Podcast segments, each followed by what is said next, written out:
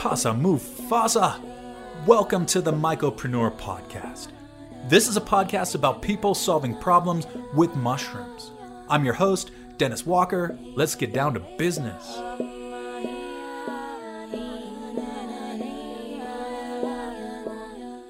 Okay, Pasa Mufasa, what's up, everybody? Welcome, Justin Townsend, C E O of MycoMeditations in Treasure Beach, Jamaica. Welcome to the podcast, Justin. How are things in Jamaica today for you? Good morning, Dennis. Thanks for having me on your show. It's a lovely, sunny, blue-skied morning in Jamaica. The sun's shining, the birds are singing, and you can probably hear the sound of the waves crashing on the beach from where you are. I feel like I'm right there with you, and I can't wait to actually do that one day. So you've been at MycoMeditations for several years now and have overseen dozens, if not hundreds, of successful and impactful retreats with psilocybin mushrooms. And I would imagine that you've noticed some themes that have emerged about what makes a retreat experience successful and impactful. So can you just demystify for us, what are the common themes that make a psilocybin mushroom retreat particularly effective with a group dynamic? Okay, so I can only speak to what we do here. I don't really know enough, too much about other organizations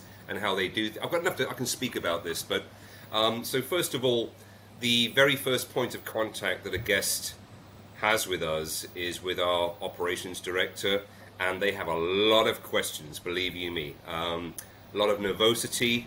And so that's the first point of contact, and there are lots of questions asked about what we do and how we do things.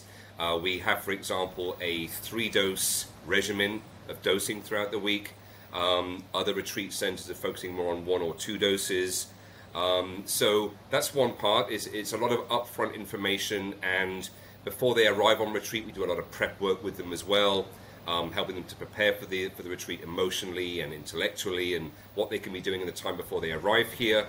Once they arrive here, I think what's key for us is that we are positioned as a therapeutic model, a therapeutic retreat, okay? So there's a variety of different um, retreat types out there when it comes to psilocybin. It can be the shamanic slash indigenous approach, which is very, very popular for some people. Um, another approach can be more focused upon wellness. There are retreats that, for example, don't accept anybody with a clinical diagnosis, and we focus predominantly on mental health. And we work with a lot of people that have seemingly intractable, uh, deeply entrenched mental health issues that they've been unable to resolve um, uh, over decades with typical pharmaceutical interventions and talk therapy and so on. So we are geared up around treating and working with mental health. Um, how that impacts our team constellation is that every retreat has a retreat leader. The retreat leader is typically a licensed therapist. Uh, the retreat leader is backed up by a lead therapist for that retreat, also licensed. And the rest of the team members are either what, what we call senior facilitators or facilitators. Um, they are mostly also in their own rights, for the most part, therapists as well. And then we have a nurse on each retreat. Um, that team is backed up by an on-call M D, and we also have a psychiatrist on the team as well. Okay, so we set a very high standard when it comes to the licensure of the people that are working with our guests, and also the amount of personal experience they have with psychedelics, as well as how many literally um, hundreds of hours of experience we require them to have before we will promote them into any degree of responsibility within the company. That is incredibly reassuring for our guests. Um, frankly, we are agnostic in our approach. Um, So we don't we don't use words like ceremony or ritual as we talk about our sessions, and the vast majority of our guests inform us that actually the reason why they come to us is because they're not interested in a shamanic experience. It doesn't feel as safe for them. So there's the constellation of the team. Um, many of our protocols that we operate here are tried and tested insofar as we've looked at how Johns Hopkins has done things in the past, MAPS and other research institutes. Obviously, that's more of a clinical research environment, and it tends to be one or two licensed practic- licensed practitioners working with a patient one-on-one. Obviously, we have a group model here, so we've taken what we thought were the best practices from these research institutes. We've taken a long, hard look at them, then we've gone on to develop them further and tailor them in line with group work. So we have a clinical practice manual that details um, every step of what we do in this organization laterally, from when the guest first makes contact to when they've gone home after retreat and they're participating in our ongoing group integration calls, and then vertically deep dives into each aspect of how we run the, the retreat throughout the week, how we respond to uh, different situations, how we treat certain mental health issues, is all extremely well documented and very much in line with clinical mental health practices as much as they can be back in the U S. So I'd say that's a, a key part of our overall um, presentation. But really, you're not just coming here for mushroom sessions, it's the experience of the whole week itself that makes it so important, and everything that's woven into that experience throughout the entire week. Sure. And let's punch into that a little bit and talk about the daily flow. If somebody is arriving at MycoMeditations, what does that first day when they're jumping off the plane look like, all the way through to when they're getting back on the plane and even after? I know you mentioned that, you know, there's pre-contact before anybody even comes to Jamaica. But as for that actual week or the allotment of time in Treasure Beach at MycoMeditations, what does that flow look like? Okay, so most of them arrive here kind of a bit tired and worn out and hungry and anxious um, by early evening. So they'll arrive on the Friday. Everybody flies into Montego Bay. Sometimes the guests will meet up on the plane beforehand because they recognize each other. Um, organizationally, we formed a WhatsApp group that involves my team members plus all the guests. Um, we will send transport to the airport to meet them. Um, two or three of our team members turn up in Myco shirts with logos on, so it's very quick to recognize them. We settle them down. It's about a two and a half to three hour ride from Montego Bay Airport to any of our locations here in South Jamaica. Um, like I say, it's like early evening when they arrive, unless there's been a few delays. Um, what typically happens is they're met first by the operations team that will check them in, get them put into their rooms. Once they're established and they've had a bit of a freshen up, the rest of the therapy team comes over, and then we will all just get together and start to break the ice and get to meet each other. It's a very important part of the week that we eat breakfast and dinner and spend downtime with the guests as well. It's not just on the dosing day or for the group integration. Um, that night is when more of the first questions start to come. We'll tend to say, look, we're going to address most of these tomorrow, but if you're a little bit anxious, I'm happy to answer some now. So we end up having a good uh, discussion with our guests that evening, break the ice, everyone gets to know each other. Um, it's an early night that night, and then typically breakfast is at eight o'clock on Saturday morning. Um, we eat breakfast with them, then we do our first group meeting at nine a.m., okay, that involves the entire Um, cohort of guests, up to twelve guests, plus around about another eight to nine team members. And what we're looking to do in that first morning session is work our way around the group. Uh, we're looking to understand um, what was your childhood like, what was the nature of the relationship with your parents like, um, any major events that have happened in your life, what are you struggling with, what have you come here to work on. Now that is quite a, an emotional time that we begin with. Many of our guests arrive with their emotions just below the surface, and once they start to talk about their history and some of the challenges that they've been through, it doesn't take long until the tears start to flow, and that just spreads throughout the room. And that's a really, really good thing to have, because we tend to find that our guests report to us, like even a week or two or a month before they get here, um, buried material is starting to emerge within them pertinent to this upcoming week, or they're starting to have really interesting and insightful dreams, whereas before they'd never really dreamed much at all. So this is all the unconscious mind letting material come up that can be addressed for them as well. So uh, we will spend a lot of time uh, that first morning on psychoeducation as well.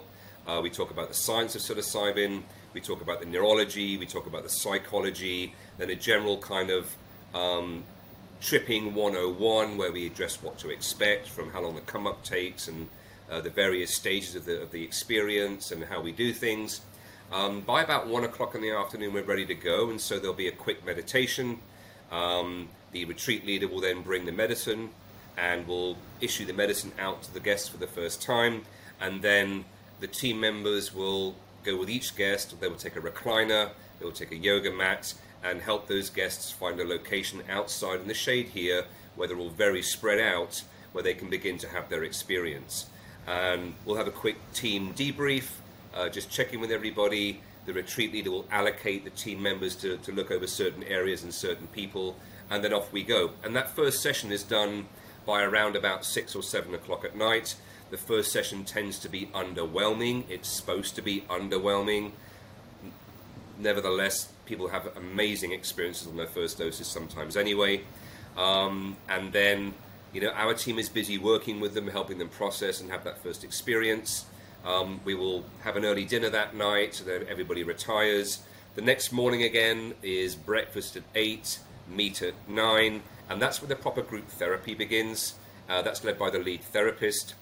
Now, it's important that when you think about group therapy, and group therapy hasn't been that popular these days, is that you're missing something if you think it's just a bunch of guests sitting in a room together talking about and sharing their experiences. Of course, that is significant, but the art um, of being a good lead therapist for a group is that a guest may be talking about their experience, and it's the goal of the therapist to kind of tease more of that experience out and use it to help illuminate other guests that are in that group as well.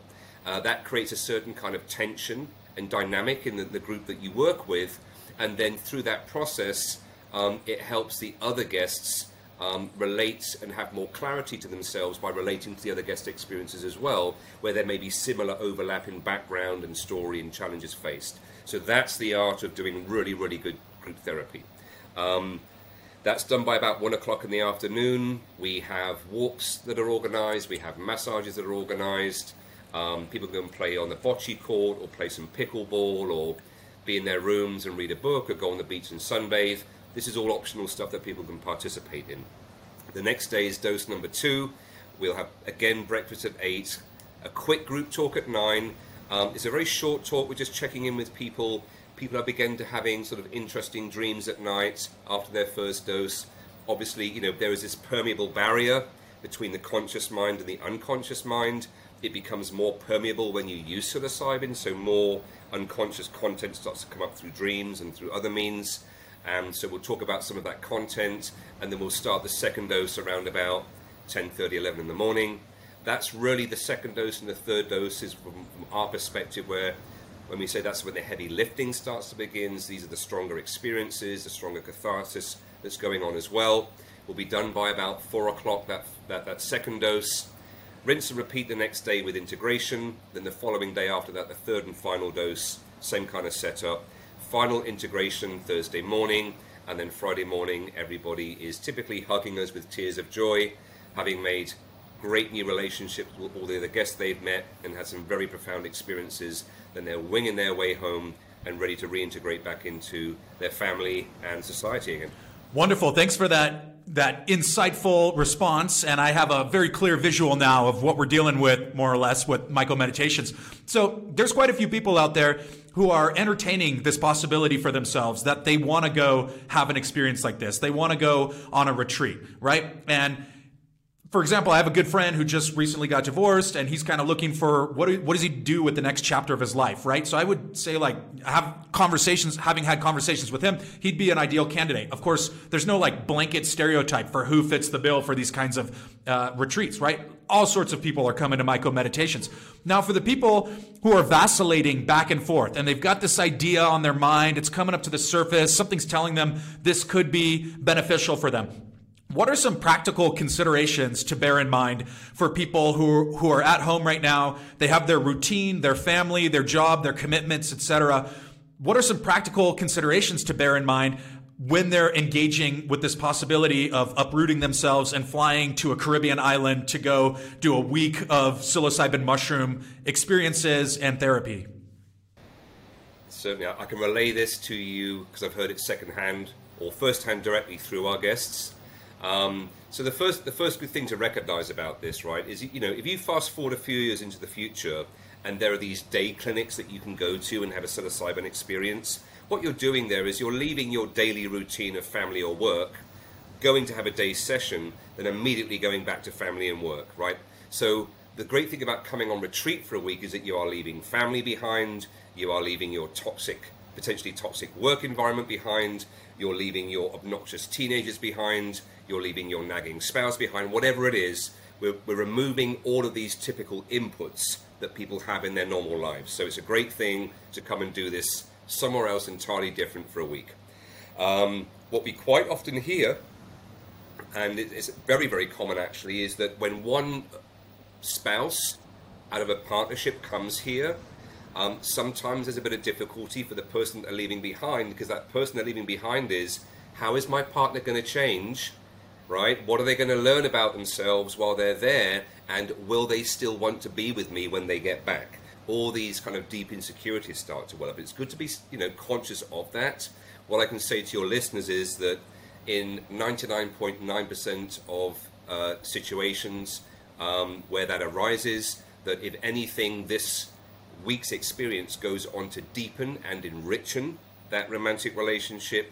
And often it's not long, maybe a month or two or three later, that the other partner in that couple is now coming on retreat to kind of level themselves up, and often followed by adult children and this kind of thing as well. So that's another component to think about.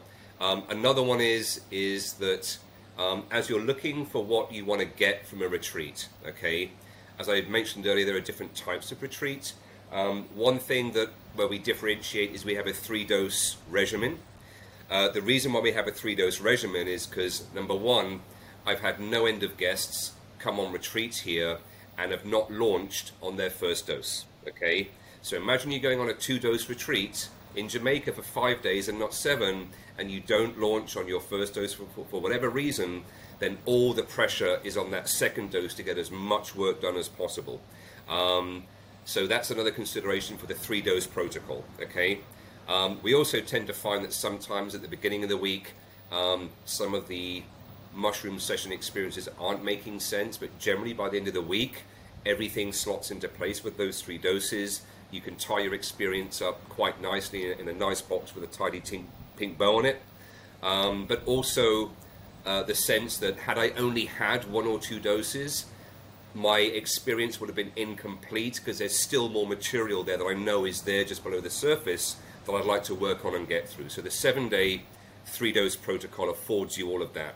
Um, the other thing is, I've already talked about the ratio of um, staff members to guests. Other retreats may have a one to four ratio. So one team member for every four guests, that would be a consideration for many, um, as well as the dosing protocol. Um, I've looked at other retreat centers where they'll say, we don't do therapy, or we only have one psychotherapist for the entire group. And to me, um, we set a very, very high bar for standards and protocols and how we do things to absolutely ensure guest safety and the best possible outcomes. That takes a lot of investment for us.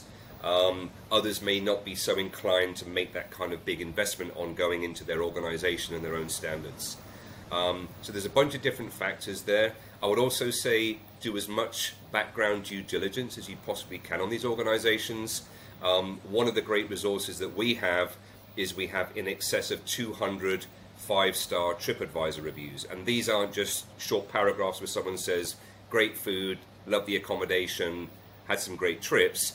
These are long testimonies where people write about their own stories, their life prior to retreat, how their retreat impacted them, and then how life has been for them afterwards. And the great thing there is, for many guests that are on the fence and nervous, reading those testimonials, that guest that wants to come on retreat will often find a version of their own story somewhere in those testimonials, and it's very, very reassuring as well. Um, you know, we also do a lot of retreats. We're going to be doing almost, we'll have completed just over forty retreats in twenty twenty-two. We're going to be doing about fifty plus in twenty twenty-three. As you can probably imagine, that's a team that's been doing this kind of thing for five plus years in Jamaica, has a lot of experience under their belt. There isn't much we haven't seen here before. So for the safety uh, perspective, from, which is important for many of our guests, a lot of these different components I've talked about all count towards that decision-making uh, ability as well. Um, obviously, I've said we focus on mental health. Yes, we do do wellness. Yes, we do newly divorced people. Um, I wouldn't say that's a mental health issue, but obviously there's a lot of instability and crisis that one goes through in going through a divorce. I know I've been through one myself.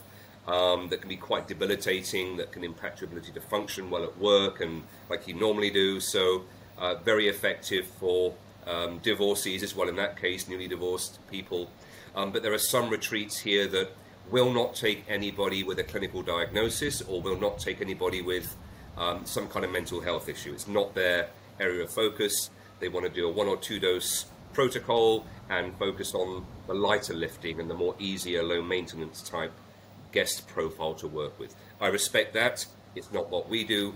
Uh, one more thing I'd say is this, is that many of our guests with depression are on some kind of antidepressant, like an S S R I or S N R I. We have the requirement that um, all of our guests, under the guidance of a licensed medical professional, taper off of their medication so that they are a few weeks free and clear before they get here. There's a reason for that. Um, when you're using an S S R I, um, psilocybin likes to bind to what's called the five H T two A receptor in the brain.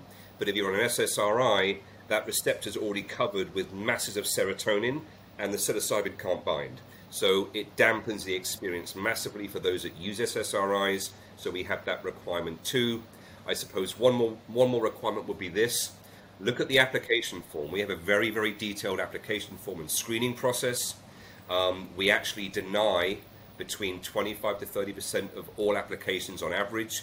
We are putting our guest safety and outcomes first over profitability. So that would speak to that safety component as well. Sure. And let's talk about the dosing protocol, right? I, I imagine, as you mentioned, you start off with a underwhelming or a smaller dose, and you kind of scale it up from there. I'm sure it's highly personalized depending on, you know, who you're working with, your conversations, their baseline of experience they're coming in with. So please go into some detail about what a dosing protocol could look like for someone who has no experience with mushrooms or altered states or psychedelics.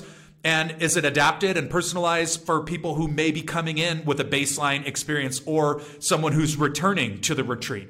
Right. Good question. So um, first of all, when it comes to psilocybin, despite what the research institutes have been trying to achieve, and pharma companies for that matter, there is no one size fits all when it comes to psilocybin. I think at the research institutes, that's beginning to shift as they realize this. Obviously, we've worked with over fifteen hundred guests. We've administered over four thousand five hundred doses of psilocybin. We have a lot of anecdotal as well as recorded experience as to what works and what doesn't. I think the research institutes, like I was saying, is about thirty-five milligrams of psilocybin synthesized for every seventy kilograms in body weight. But let me tell you, I've had hockey players, rugby players, six foot three, weighing two fifty, take three dried grams, lay down for six hours, and have a very powerful experience. Then I've had little old ladies or little old men that maybe weigh one hundred pounds wet. They've been given ten grams, and two hours later, they're tapping on their watch saying, hey, nothing's happening to me, sonny. You know, so that's after ten grams. So everybody's different with regards to how they respond to psilocybin. So the purpose of our first dose and keeping it low is bearing in mind that probably ninety-five percent of our guests, except the returnees, have never had a psychedelic experience before. So one facet is to give that guest their first opportunity to dip their toe in the water, have a psychedelic experience that's mild, and to kind of float about in the shallow end for a while. What it does for us is allows us to, to assess their tolerance and sensitivity to psilocybin. Um, now, the next factor when it comes to dose two and dose three, um, we've assessed them throughout dose one, and we're looking to understand when we're looking to assess and decide what that second dose should be for a person is, what is your mental health condition? How acute is it? How long have you had it before? So an example might be, I may have an elderly gentleman in their late seventies that's had treatment-resistant depression for forty or fifty years, and they've tried electroconvulsive therapy, they've tried a cocktail of different medications, nothing has worked. You can assume that their depression-related neural pathways are very, very ossified, and that, to give the metaphor of the record needle, it, they're very deeply worn grooves, okay? Low doses in our experience aren't even going to touch that degree of depression. Whereas um, maybe somebody in their early twenties with a bit of mild depression or situational type depression uh, could very well respond quite well on a lower dose. So there is what I call the rational side of the equation. What's your mental health condition? How acute is it? How long have you had it for? Um, and then the non-rational side is more intuition, experience, our ability to assess their conscious as well as unconscious resistance in all of this, and their ability to let go into the experience. Um, one of the things that we tend to see is that you know, neuroticism is a scale, and towards the far end of the scale, those that are highly neurotic, um, independent of their mental health condition, tend to have the most problem surrendering to the experience, okay? And so um, that'll be a consideration for dosing as well. Um, obviously, we're looking for a few different things here when we're dosing people. We are looking to reset the default mode network. That's a window that's different for everybody in the brain. So our ability to hit that default mode network and dial into that is key for the second dose. That helps to reset the default mode network. That starts to bring immediate relief from depression and anxiety. At the same time, um, given that psilocybin is an abreactive and basically will bring that which has the most emotional charge within you to the surface, we're looking to get that emotional, the repressed emotional material up, be it grief, be it um, something related to a trauma that happened decades ago. Uh, the body tends to hold on to the physiological and emotional responses to trauma that happened decades ago, so our job is to help them target that and release it as well. So these are all the factors that go into how we uh, decide upon a dose. It's never one person's um, decision. The retreat leader will work with the senior team members to dial in what the dose should be for each individual. Wonderful. And I have a, an even clearer, more comprehensive picture of what's involved with MycoMeditations than I did prior to this. And I've had several friends who have been through the program and also worked in a therapeutic capacity, right, as therapists or as facilitators with MycoMeditations. So the last question that I have for you today is, what are some of the tangible ways that MycoMeditations impacts the local Jamaican community? And what are some ongoing initiatives that you've taken to ensure that the presence of MycoMeditations is a welcome and necessary addition to the local socioeconomic climate of Treasure Beach, Jamaica? Okay, so obviously you can hear from my silly accent that I'm a Brit, so I'm, I'm acutely aware of uh, my country's colonial history here, following the Spanish, uh, as well as all the colonial extraction that's happened to Jamaica over decades and decades as well. Um, so it was always the ethos and the goal of the company to integrate as best we can into society here and into the community, and to give back as much as we can. So we do that in a few different ways. Um, on a more meta level, about a year and a half ago, I decided to create um, the Caribbean Psychedelic Association, okay, to represent all the different, if you like, players on the island, from cultivators to retreat centers to research to science, across the board, um, to make sure that they are represented and have a body with, through which they can interact with the various ministries and the Jamaican government to ensure that we begin to develop healthy and sensible regulations and standards and licensing here, okay? The other purpose of this is recognizing that um, there is a lot of domestic abuse here in Jamaica, there is a lot of alcoholism, and that um, psilocybin needs to be a part of uh, countrywide population health. So we've been making gradual inroads with the Jamaican government, and what I've seen in the last two years is a huge uptick in interest from Jamaicans all over Jamaica. I'm hearing about more and more people operating here, local psychologists, psychiatrists that are now working with psilocybin with their patients. Um, and this is a really, really good thing for Jamaica on a meta level, like nationally. What we do down here is, first of all, recognize that this is one of the areas where the trickle-down economy works, okay? So we bring in um, three to four retreats worth of guests every month. Um, they spend their money locally here at all the stores and touristy places. At the same time, you know, we put money into villas. All the people that work at those villas, from the grounds people to the kitchen people to the cleaning people, Um, we've got the masseuses, we've got the transport companies, all the local restaurants that we buy from, and fruit and veg, and the fishermen that we buy fish from. All told, my calculation from last year is that about a million U S dollars was directed right into this community. Okay, so the quality of life of many, many people here went up substantially. Okay, both primarily uh, because they were um, receiving in indirectly this, this revenue, but also those that work with us. We make it a point to pay substantially more to a Jamaican than they would otherwise earn in that role here in Jamaica, so their families get to benefit from that as well.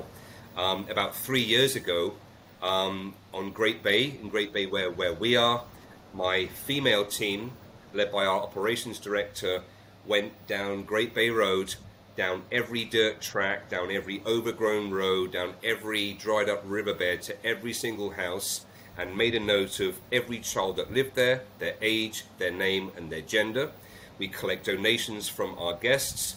Guests bring Christmas toys with them. We buy them locally, and we make sure that every year the team goes out and delivers, like Santa, a personalized uh, present selected just for that person, for that age. And these are kids that sometimes have never had a Christmas present before, let alone one that was wrapped and picked out especially for them.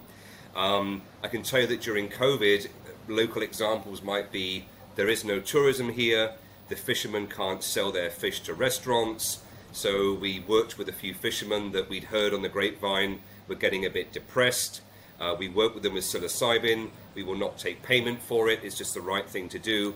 But of course, you know, um, I have had that fisherman two weeks later, if you like, walk up to me and hand me a couple of lobster or a freshly caught fish. And I will definitely take that, because that is restoring their dignity and the sense of a, a valuable trade between us as well.